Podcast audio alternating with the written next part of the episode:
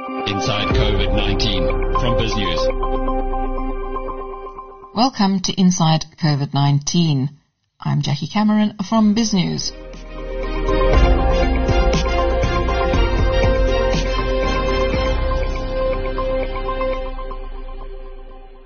In this episode, we hear about what driving patterns tell us about the impact of COVID-19 on the South African economy.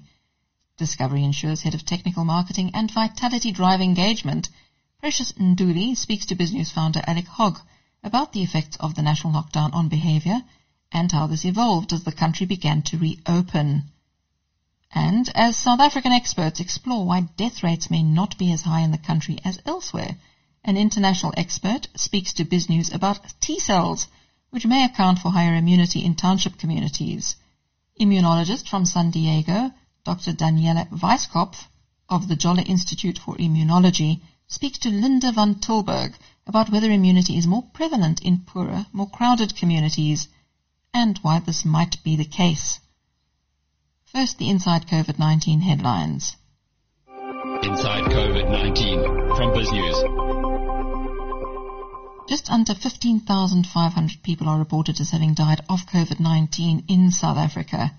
About 33% of the 650,000 cases have been reported in Gauteng, while KwaZulu-Natal and the Western Cape report about 17% of cases each. Global coronavirus cases surpassed 29 million as India, the epicenter of the pandemic, reported more than 90,000 cases for a fifth straight day. Israel's cabinet backed a second national lockdown in the UK, gatherings have been restricted as new cases climb at a pace not seen since May. UK bar operator JD Wetherspoon's shares dropped after the company said many customers continue to steer clear of pubs. The City of London has begun a pilot program that rates the coronavirus safety measures put in place by pubs, restaurants, cafes and shops. Businesses that pass the risk assessment, which includes a site visit to assess social distancing measures, tracing procedures and cleanliness will receive a sticker that they can display at their premises. There will not be enough COVID-19 vaccines available for everyone in the world until the end of 2024 at the earliest. That's the warning from the chief of the world's largest vaccine maker, who was quoted in an interview with the Financial Times.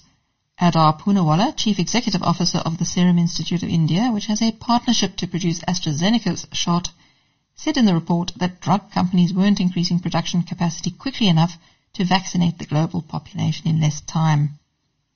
Bloomberg says this forecast comes as others from Donald Trump to Pfizer's CEO have said that a vaccine will be ready as early as this year, though manufacturing enough shots and getting them to all corners of the globe will take far longer.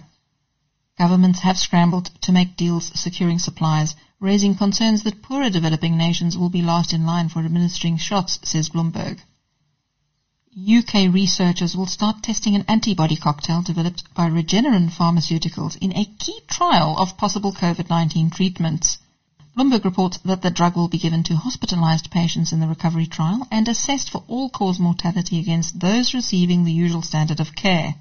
Regeneron and the University of Oxford are running the trial. The researchers will also look at the length of hospital stay and need for ventilation. At least 2,000 people are expected to receive the cocktail. While most children who get COVID-19 develop little more than a mild illness, several hundred have ended up in hospital intensive care units with alarming symptoms that begin appearing weeks after the initial infection. Ritu Banerjee, Associate Professor of Pediatric Infectious Diseases at Vanderbilt University, says this new condition progresses rapidly and can strike multiple organs and systems, including the heart, lungs, eyes, skin, and gastrointestinal system. This condition is known as multi-system inflammatory syndrome in children. Just under 800 cases have been reported in the US, of which about 16 children have died. For more on that, do go to biznews.com. Science News reports that the virus that causes the illness SARS-CoV-2 gains its foothold by infecting certain nasal cells, a growing number of studies suggest. As a result of this infection, the nose has emerged as a key battleground in the war against COVID-19. Slowing or stopping that nasal infection might ultimately be powerful enough to change the course of the pandemic, some scientists suspect. Science News says that so far no such therapies exist, but people who study the nose and its contents bring fresh perspectives about the early stages of COVID-19 infections. Scientists are developing and testing ways to prevent the virus from settling into prime nasal real estate. These include a nose spray that smothers and inactivates a key viral protein, disinfectants that are commonly used before sinus surgeries, and even diluted baby shampoo misted up the nose. Andrew Lane, a rhinology specialist at Johns Hopkins School of Medicine, says that for most people, noses don't usually spark a lot of interest, but now it's the center of people's attention. A Chinese pharmaceutical company has injected hundreds of thousands of people with experimental COVID-19 vaccines. This is as its Western counterparts warn against administering mass vaccinations before rigorous scientific studies are complete. Bloomberg says that China National Biotech, which is a subsidiary of state-owned Sinopharm, has given two experimental vaccine candidates to hundreds of thousands of people under an emergency use condition approved by Beijing in July. Separately, Chinese drug maker Sinovac Biotech has inoculated around 3,000 of its employees and their family members, including the firm's chief executive. Next, BizNews founder Alec Hogg speaks to Precious Ntuli, Discovery Insure's head of technical marketing and Vitality Drive engagement.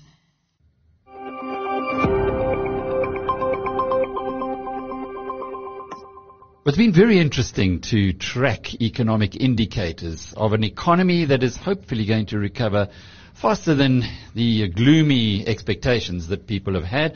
One of these indicators could well be how much we are driving. And Precious Ntuli is Discovery Insure's head of technical marketing and the Vitality Drive engagement program and joins us now. Uh, Precious, you guys have done a lot of work into tracking how much the behavior of drivers has changed over the last few months, starting with the lockdown, then level 5, 4, 3, 2, and where we are now. First of all, why did you decide to do this in the first place? What is the benefit of being able to track it? Thank you, Alec, and thank you for the opportunity. So as you know, we have our Vitality Drive program, which rewards our clients for driving well. And we do this by measuring how they drive through our telematics technology. So we measure various factors, things like acceleration, speeding, what time you drive, is driving at night is more dangerous, and whether you use your cell phone whilst driving. And we do all of this in order to reward you so that if you are rewarded, with rewards such as up to 50% back on your fuel spend, you can actually reduce your risk. So there's a direct link to insurance. If you drive better, you're a better risk from an insurance perspective, and therefore we would like to incentivize. So it, it really speaks to the full model that you are aware of from an overall discovery group perspective, and we do the same on the drive side. So in any case, we regularly measure our clients' driving behavior. With the advent of COVID, with COVID and people working from home, obviously there's a reduction in terms of how people are driving.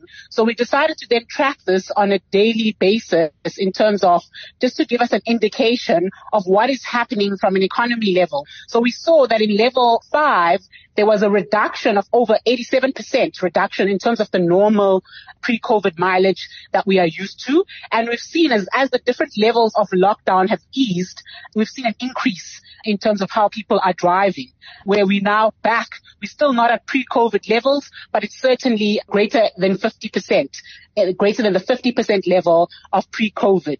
And so we do this. Obviously, there's a direct impact also in terms of the rewards that we give our clients. So if people are driving less, our reward is based on fuel. So we can't give them that fuel reward, but we've also adjusted our rewards to be able to give them a discount uh, or a cashback based on mileage driven. So there's a product imperative, but also I think there's a greater just an indication.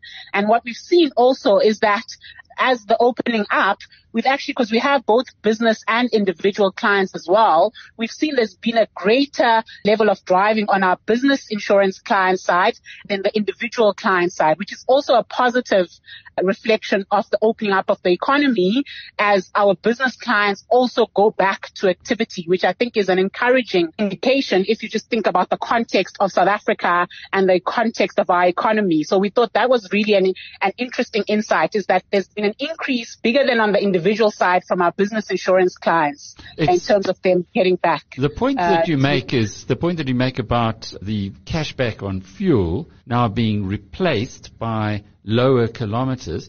Has the has the one outweighed the other? In other words, as people now learn that they can do a lot of their work from home, uh, are they able to benefit from this via uh, driving less and paying less on the insurance? So that's what we tried to do. We tried to actually sort of answer to both. So the, we haven't replaced the fuel cashback discount, but depending on your level of driving. So if you drive anywhere under 500 kilometers, you can get between 15 and 25% back for mileage driven. But also if you do drive, you, you can still get your fuel cashback. So it hasn't, what we found is that most people are actually on a combination of both. And then there are people who are on the extreme ends. So if you are a typical uh, essential worker, you, you probably on the extreme end, you only get your fuel cash back because you're driving high mileages. But those people who are still within 500 kilometers can get a combination of both because you are perhaps still spending on fuel, not at your normal pre-COVID levels, but you also benefit from this cashback discount. What about accidents? Have you seen a decline in those? Yes, definitely. Obviously, there is a link between spending time on the road as well as a reduction in accident. And I think that's across the industry. There's certainly been a, a reduction in, in vehicle accidents. Just to also have a look at the behavior of the individual type of discovery clients. Now, we know that highly engaged members would be diamond or gold members and perhaps less engaged and, and less inclined to change their behavior would be further down the list. Has there been differences in the way that these groups have reacted to lockdown and the various levels? That's a great question, Alec. That was actually a very interesting insight from us. So we always, uh, we already know that diamond and gold clients are the better risks because obviously they're gold and diamond because they drive well, which means they're, they're a better risk from an insurance perspective in terms of they have fewer and less severe accidents. What's been interesting is that they've also been the most compliant from a lockdown perspective. So they reduced their mileage the most, up to 89% reduction in pre-COVID levels at level five. And we've seen that even though with the opening up of the levels, they're still at a lower scale if you compare them to, to say the blue and bronze and bronze drivers, which is quite interesting, which shows that not only are they just more conscientious drivers, they're actually just generally more responsible. They're also more connected in understanding how they can get their uh, money back, I suppose, more more mindful. Uh, exactly. um, yeah, I mean, our engaged clients are more mindful. What about the Western Cape, for instance? That's been ahead of the curve as far as the other provinces are concerned. Have you picked up anything interesting in the, the way that the Western Cape drivers have been reacting, given they had a, a, a peak in the COVID-19 infections long before the rest of the country? That's also an interesting one. What we've actually picked up is that if you compare the increase in mileage driven between level four and level three, the Western Cape had a 70% increase in mileage driven. Now the lowest the next sort of highest increase was about 55% in the Free State or KZN. Comparatively, Gauteng had a 46% increase between level four and level three. So you see that even though the peak was around the Western Cape, they actually also had a much higher increase in terms of activity or mileage driven between levels four and level three. So that's an indication that people were out and about much more than sort of the other provinces. So what can we, what conclusions can we draw about the state of the economy from this? It's difficult, I guess, because a lot of people are still working from home because now, as mentioned earlier, they've learned that they can. But is there any hope that we can draw from this that perhaps the economy hasn't completely collapsed and we might be moving towards uh, the same kind of levels that we had pre-COVID? It's difficult to, to do an absolute conclusion, obviously, because as you say, people are working from home. And even when you work from home, it, uh, we don't know in terms of, you know, uh, how much level of business you're getting. But there are positive indications that the activity has increased and continues to increase. But we're certainly not at the pre-COVID level. And, and obviously that's ex- expected because not all industries are open. But we continue to track this quite closely, hoping that, at least from an economy perspective, balancing out all the health concerns and taking all the necessary precautions as we should, that activity continues to rise, particularly from a, an activity, from a business activity perspective. But individuals who can stay at home, we definitely encourage them to still stay at home. And that's why we're rewarding our clients for driving less as well. How far, for instance, is Gauteng away from the pre-COVID level? I think we are now at around 60% of pre-COVID.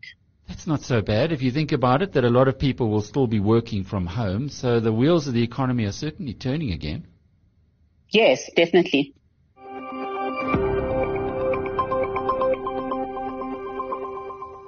Next, could previous exposure to the cold virus explain South Africa's COVID-19 death rate? Linda van Tilburg speaks to immunologist Dr. Daniela Weiskopf from the Jolla Institute for Immunology in San Diego about whether township residents are more immune to the COVID-19 virus because they have been exposed to other similar viruses. Inside COVID-19 from BizNews. South Africa is at the tail end of the first wave of COVID-19 infections with a death rate that is surprisingly low when compared to many Western nations. The country's top virologist, Professor Shabir Madhi from the Witwatersrand University, described it as an enigma. He is one of the scientists who have been scratching their heads on what the low death rate could be attributed to and are exploring whether there are conditions that may work in favor of African countries and its populations. There is an immunologist from San Diego, Dr. Daniela Weiskopf, from the Jolla Institute for Immunology, who has discovered that some individuals have T cells, they are cellular defenses, that target COVID-19 even though this group has never had this novel coronavirus. She told BizNews about her work and said she is continuing research with laboratories all over the world to find out what it means. The research will also include looking at whether this immunity is more prevalent in poorer, crowded communities. When we started studying the, the T cell response, which is one arm of the immune response to the SARS-CoV-2 virus, we have found early on that uh, in control samples that we know have never been exposed to the virus because they are in contact, they have been collected between 2015 and 2018 that we saw responses against SARS-CoV-2 peptides. That was the first observation we had. But back then, we did not know where this is coming from. Like, what is this response? Is this something that is real? Is this something that's induced by any other viruses? So that was back then an observation. And very quickly, labs around the world have reported the same phenomenon. So a group in Germany, a group in Singapore, a group in Italy, a group in Rotterdam, they all started reporting that they see responses in their control groups, so to say. So we saw that T cells can react, can recognize SARS-CoV-2 peptides. So basically their T cells can recognize something that they have never seen. So, so they must have had some exposure to some form of a SARS virus. Is that your conclusion? Well, so that back then that was observation, as I mentioned, and very quickly labs around the world uh, reported the same. What was not known back then was like where this is coming from and is this really from the immune memory? So, as you might know, um, the immune system, a hallmark of the adaptive immune system, that it can form memory against uh, uh, things it has seen before. So that was something that was not known. Like, where is it coming from, and is it truly coming from the memory of the immune system? So we went ahead and addressed just this, and the closest um, hypothesis was, of course, this is related from exposure to other coronaviruses these people have seen before.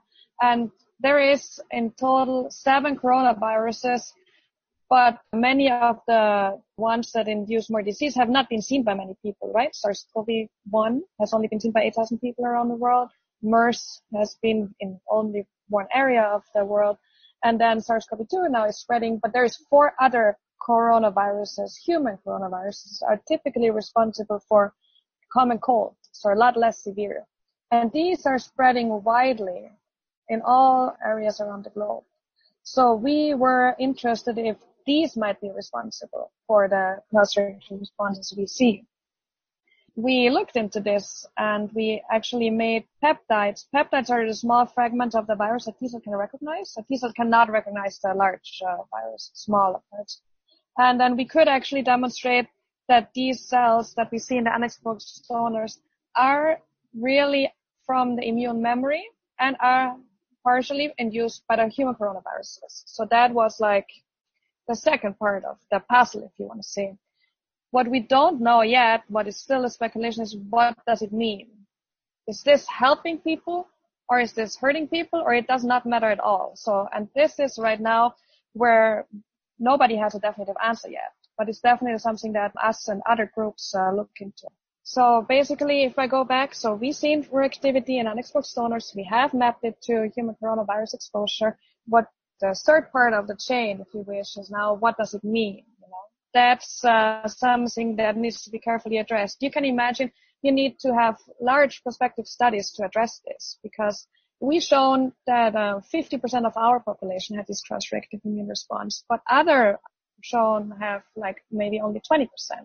So if you enroll a thousand people and then only 500 have this cross-reactive immune response, and then from these only a certain amount of donors get infected. So that's why I'm saying this just illustrates how this is like um, a laborious effort to like you know address this now. So.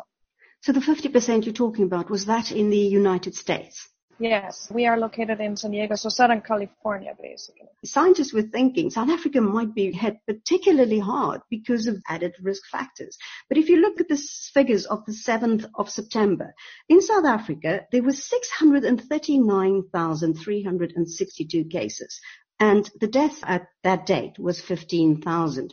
Even if it's underreported, even if it's double that, it's still comparatively low. Look at the United Kingdom, 352,456 cases with 41,643 deaths, a much higher fatality rate. So could it be that some of the community in South Africa have been exposed to some SARS virus, or is this a cold virus? Right. So that's definitely an interesting question, and um, and we do not know at this point why certain areas get hit harder than others. Uh, one example we worked early with is, for example, Italy. You remember northern Italy was hit very hard, while southern Italy was doing much better, right? So we don't know which has comparable health systems and and everything. So what we don't know right now, and we are actually actively looking into this. So we are trying to study the, the pre-existing immune response in the communities around the world to see if there is a difference. So we're working with, you know, people from India, we're working with people from Italy, we're working with people from, um, of course, the US. We, we actually also collaborate in Africa, in Uganda. So we do try to address this around the world to just see what did the immune response look like before the SARS-CoV-2 hit but then we need to be careful because like you cannot conclude that just because you see it, that this has the effect that we were thinking. But it's definitely a, it's a question that needs to be addressed or should be addressed. Like what does the immune response look like? It also opens an interesting question about poverty because poverty was a factor that actually exacerbated how people were hit by COVID-19. But this would prove almost the opposite. Italy that you just mentioned is actually a fantastic example because the south is quite poor the Napoli area, and it was not hard hit. It was the wealthy north that was hard hit. The theory of some scientists in South Africa, Professor Shabir Madhi and Professor Salim Karim, was maybe because these people could not isolate, maybe the fact that they were living so close together could be a factor that some form of SARS spread easier and they might have had immunity. Or do you think it's too far fetched to jump to that conclusion? As I said, I think right now, I think we don't have solid data to like, you know, there's no evidence. It's still a hypothesis. It's a good hypothesis and it needs to be addressed, but I don't think we have answers yet. So, but it's definitely something that I know is looked at. It is also looked by our lab. So you could say, what about Brazil? Yeah. So maybe uh, let me point out. So our lab is very supportive in accelerating COVID research. So maybe if I explain a little bit how we study the T cells. So if I take a step back, T cells are a lot more difficult to study than antibodies because antibodies are not alive, are proteins. T cells you need to isolate from the blood, store, carefully store. If you do all of that, then you can actually pull them out years later and study them. And that's what we have been doing. Another thing is that T cells only recognize small fragments of the virus. And another added complication is like the population is so different, right? So T cells need uh, recognize small fragments of the virus that are presented on something that is called human leukocyte antigens. So, and that is different. Every person has a different one, right? That's what makes it so complicated to getting transplants, right? Because it needs to match. So in order to work around this, we have developed something that we call megapools, which is basically a pool with hundreds and hundreds and hundreds of these small fragments. So we get good population coverage and they can work almost everywhere without knowing what your population has been exposed. And why I said we are very open to um, accelerating research, we have been sharing these reagents by now with like almost 90 labs around the world. Also in uh, African labs. We basically cover all six continents. The only lab we haven't found was Antarctica. So so that is to help because like we we want people to have the tools to actually be able to study this. One thing about the COVID-19 era, scientists like you, everything is really accelerated at a massive pace, isn't it? Yes, I think it is amazing to see like how the scientific community came together and it's just really like, you know, trying to accelerate this. Everybody has the same questions, right? And, and we all need to know answers to like, you know, questions like this and that works much better if you work together. So, so what's next for you? Yeah, as I mentioned, so we are definitely looking into how did the, the pre-existing immunity look like in different uh, populations. We have collaborators in Brazil, in uh, Africa, in uh, Europe, in um, uh, Asia. So we are we are sending either our peptide pools there or they um, send uh, samples, and we trying to establish how did it look in a certain different geographical regions before Another thing we are also very interested in is like how does it look in healthcare workers? You know, the very close contact with that. They have a very different uh, profiles. So, so that is definitely an active area of, of research in our lab. And the other thing we are really interested in is so we are establishing all of these parameters of the immune response, but what nobody knows because only time can tell is like how long is does it last, right? How long do you have protective immune response? So that's another uh, ongoing. This is Linda van Tilburg for Biz News. Inside COVID-19 from Biz News. And that brings your Inside COVID-19 podcast to a close. Until next time.